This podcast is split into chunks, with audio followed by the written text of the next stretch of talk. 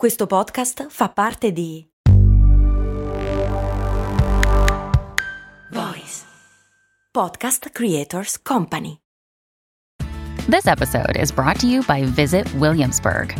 In Williamsburg, Virginia, there's never too much of a good thing. Whether you're a foodie, a golfer, a history buff, a shopaholic, an outdoor enthusiast, or a thrill seeker, you'll find what you came for here and more. So ask yourself, what is it you want? Discover Williamsburg and plan your trip at visitwilliamsburg.com.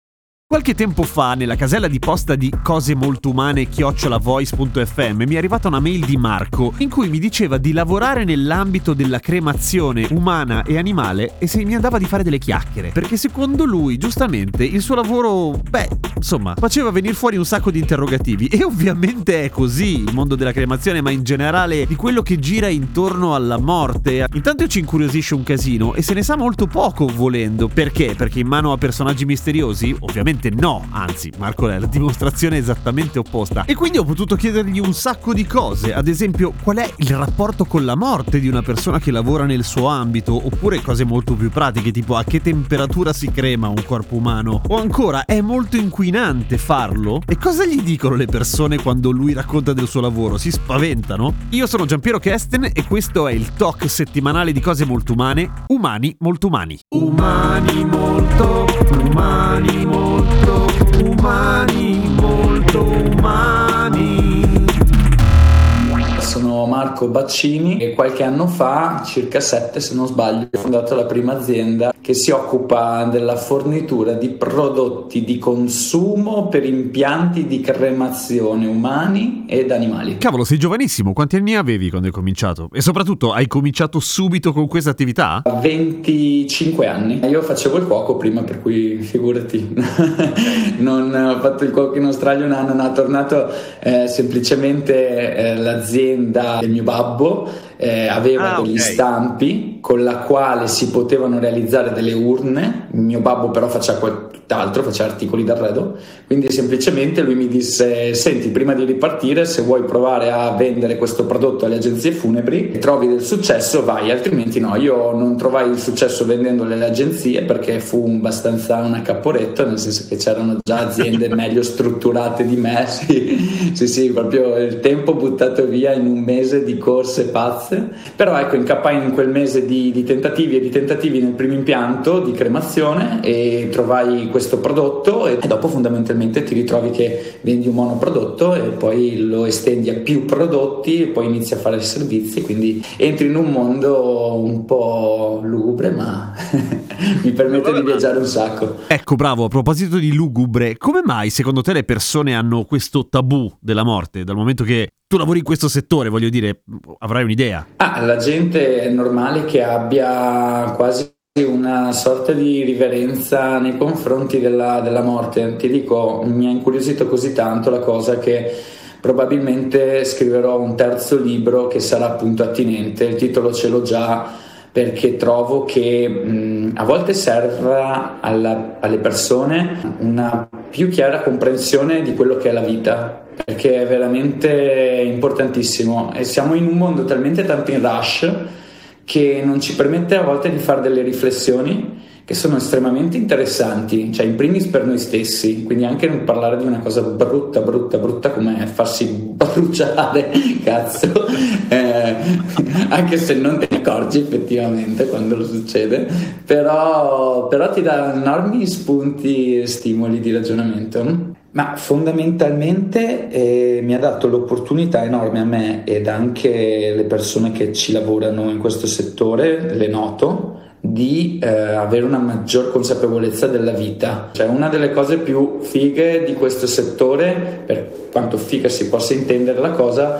è il fatto che lavorandoci giorno, tutti i giorni a contatto ti rendi conto del valore incredibile che, che ha il presente no? e quindi riesci ad accrescerlo molto di più effettivamente eh, hai una comprensione veramente maggiore, godi, non dico come gli Hare Krishna che felici se ne vanno per le strade delle città cantando e ballando, non in quel lato, però diciamo che riesci a veramente apprezzare molto molto di più in generale tutto. Questo è veramente bello. Senti, e il tuo di rapporto con la morte come è cambiato facendo questo lavoro? Perché sarà cambiato. Ah, ci sono due opzioni. O ti sfighi da morire e ti prendi sotto e non esci più di casa perché qualsiasi cosa ti rendi conto che potenzialmente ti può killare, ok? Come stare in Call of Duty vivo, vero? Oppure secondo me l'opportunità che bisogna appunto avere è sempre quella di vedere, di vedere il bicchiere mezzo pieno, di vedere la cosa come di fatto lo è, no? Cioè, dici ok, ogni momento, ogni mio presente è bello perché, perché è ricco di esperienze, cioè io mi vedo anche il tuo lavoro è fighissimo perché tu riempi le tue giornate di cose che ti incuriosiscono e poi le riesci a trasmettere anche agli altri. Cioè è una figata unica, no? E qual è l'effetto sulla gente quando dici che lavoro fai? Cioè, c'è gente che si spaventa, cose di questo tipo, sono son curiosi. Come, come funziona? Eh, allora, se tipo mi stai facendo la domanda che fa un tuo collega su un altro programma YouTube eh, che chiede sempre ai suoi intervistati, ma eh, il tuo lavoro ti fa scopare di più? Eh, comunque ti, no, ti no, guardano no, sempre straniti perché soprattutto sono lavori particolari. Eh, quindi c'è quella sorta di momento dove non posso spiegartelo, ma c'è quella ritrazione proprio del corpo quasi istintiva e poi c'è una frase che tutti mi dicono, tutti, tutti, di qualsiasi razza, età e provenienza, e dicono, ah vabbè, a te il lavoro non mancherà mai. Cioè questa è la, Ah. la partenza. Dopo da lì, no, comunque non c'è ritrazione, nel senso che le persone sono molto curiose una volta che però vedono che, la, cioè, che sono anch'io tranquillo, no? È un po' come se mi vedessi incupito mezzo famiglia Adams allora, allora ti prenderebbe male. Eh, esatto, ti prenderebbe un po' male magari fare delle domande, però se tutto sommato insomma trovi una persona giovane che te ne parla senza appesantirne troppo, io vedo che tanta tanta gente poi in- di fatto è super curiosa. Marco, senti, ma al di là di vendere i prodotti, tu dici che offrite dei servizi, che nel pratico cosa vuol dire che non ho capito? Noi ci occupiamo anche con delle altre aziende che sono state aperte e si occupano di trasporti, quindi non è il termine giusto quello di dire "Mm, adesso stiamo praticamente diventando la Bartolini eh, del settore funebre, perché questo sarebbe sminuire in- in- nel senso che nostri sono comunque... quello. Ecco, sì, sono autisti responsabilizzati, con mezzi autorizzati, ovviamente, perché non puoi farlo senza autorizzazioni e quant'altro, però ci, ci occupiamo con quelle aziende di ehm, fondamentalmente dare un servizio di logistica e trasporto con il rientro eh, poi delle ceneri post cremazione. E tu pensa che questo l'abbiamo avviato io con un mio socio eh, a novembre 2019, le autorizzazioni ci sono arrivate a marzo 2020. Io ero a vedere l'aurora boreale, ok, in, eh, in Norvegia, in un paesino in culonia al mondo. E la gente iniziava a chiamarmi, i miei amici, oh Marco, Marco, guarda devi tornare, cioè sta scoppiando una pandemia, un casino pazzesco, io non capivo niente perché dove ero non c'era assolutamente niente se non eh, l'aurora boreale e nulla, sono rientrato e da lì purtroppo è partito, è partito tutto il covid e ci siamo ritrovati sia io che appunto il mio socio perché eravamo mh, appena appena partiti con pochi mezzi, cioè uno che è diventato due, adesso abbiamo una flotta molto più grande e ci siamo ritrovati a fare 5 del mattino, 10 di sera avanti e indietro per, per Bergamo, per Brescia, perché abbiamo dato tanto servizio soprattutto in quelle zone nella prima ondata di Covid. E, e quindi sì, là hai purtroppo più contatto con perché ne abbiamo veramente visti un sacco, cioè lì veramente ci sono stati dei momenti un po' difficili. Marco, mi prendo questa confidenza perché, vabbè, adesso ti spiego, devo farti una domanda. Allora, il mio podcast è nato durante la pandemia e so perfettamente che se non ci fosse stata quella situazione io non avrei cominciato a farlo probabilmente e non credo che avrebbe avuto gli ascolti che ha avuto all'inizio. Quindi ti chiedo, dal momento che anche tu condividi questa cosa, a volte ti senti una merda?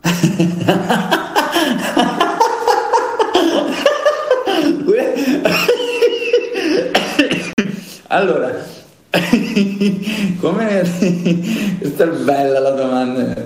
più che merda, io poi mi sono sentito molto orgoglioso, cioè abbiamo fatto anche una, una, una, lettera al Presidente della Repubblica perché devi considerare veramente che la categoria ha lavorato veramente giorno e notte senza sapere innanzitutto i primi mesi che cos'era sto cazzo di coronavirus e non ci siamo tirati indietro di una mezza, nessuno del settore, parlo cremazione, trasporti, cioè quello che abbiamo fatto noi.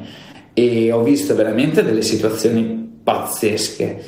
Quindi mi sento una merda fortunata, nel senso che ho pestato una merda e non è stato bello, però nel farlo diciamo, ho, realizzato ecco, anche una sorta di obiettivo sociale al di là poi dei, dei soldini che insomma si, si sono andati a generare. È vero, cazzo, non ci avevo mai pensato. Si è sempre parlato, giustamente in quel periodo, del merito dei, eh, dei medici, delle infermiere, degli infermieri, di tutti coloro che si occupavano dal punto di vista sanitario, ma mai di chi veniva eh, dopo nel processo della gestione alla, alla, fine dei morti, cioè voi.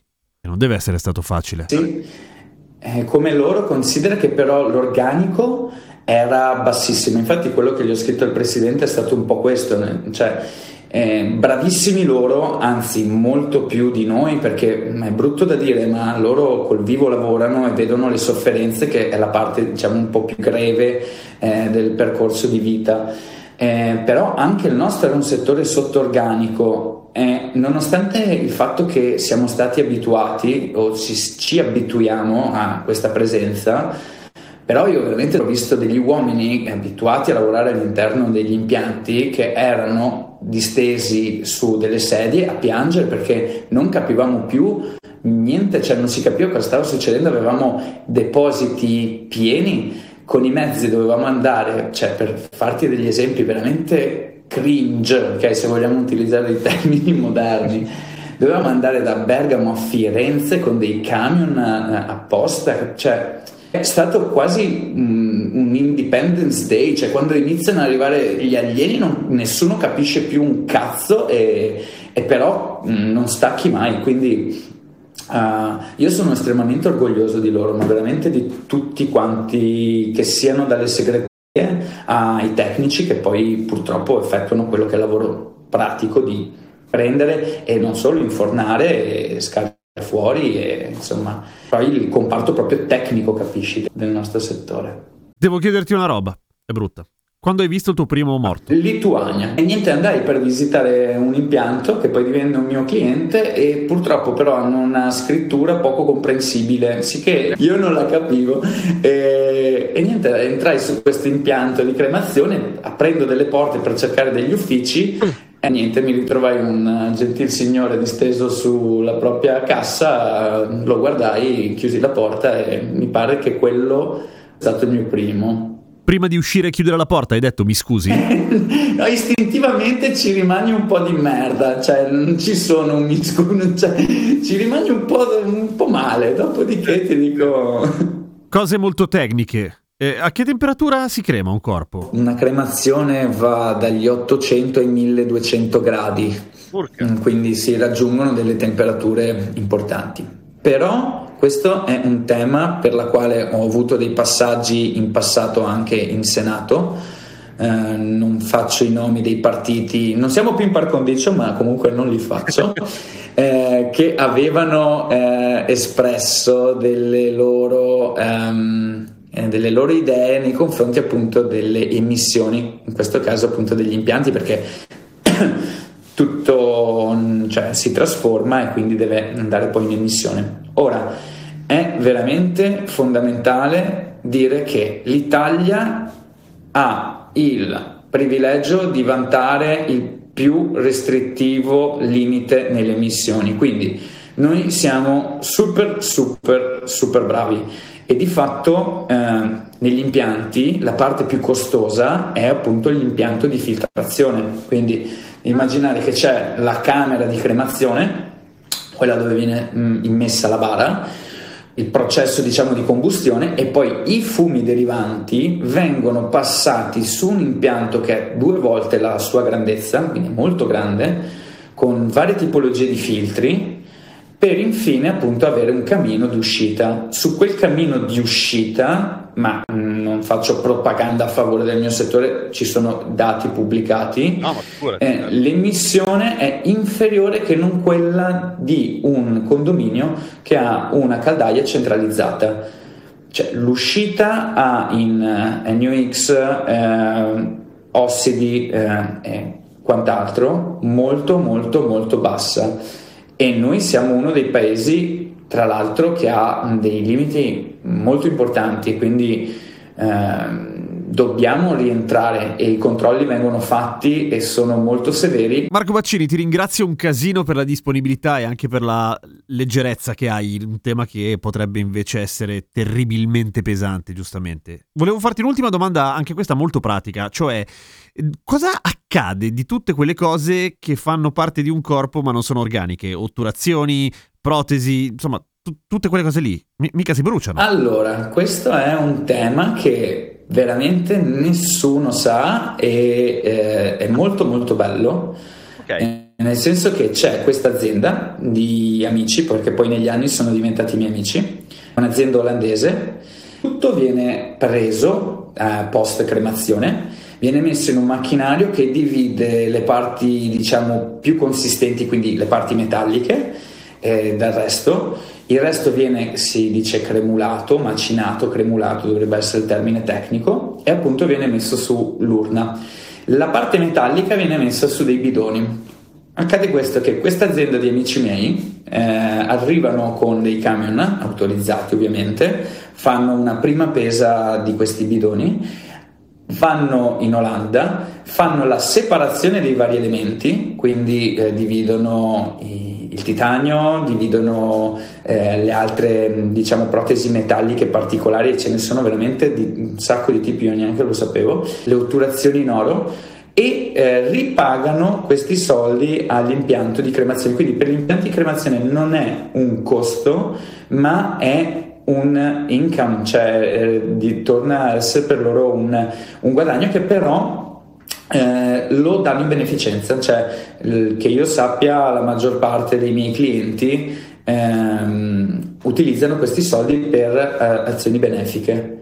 Grazie mille a Marco Baccini, anche perché la chiacchierata è stata davvero illuminante su un sacco di temi, anche se vogliamo quelli esistenziali più che altro. Tra l'altro mi sono così perso via nelle chiacchiere che mi sono completamente dimenticato di chiedergli qual era il titolo del libro che a un certo punto lui cita, che lui ha scritto, e gliel'ho chiesto dopo, mi ha scritto, si chiama Il gelsomino e la betulla. Come al solito, fra una settimana trovate, la, oltre alla nuova puntata di Umani Molto Umani, anche la versione integrale di questa. Non che qui abbia nascosto nulla, però insomma l'originale ovviamente ovviamente come potete immaginare è abbastanza più lunga di così. Come vi dicevo all'inizio, Marco mi ha scritto lui direttamente, se anche voi per caso fate un lavoro poco comune e potete secondo voi rispondere a tutta una serie di curiosità, beh, provate a scrivermi a cose molto umane chiocciola voice.fm che magari viene fuori qualcosa di interessante. A sabato prossimo con Umani Molto Umani. Mi raccomando mettete il segui sulla piattaforma su cui state ascoltando Umani Molto Umani e a sabato prossimo e a domani come al solito con cose molto umane.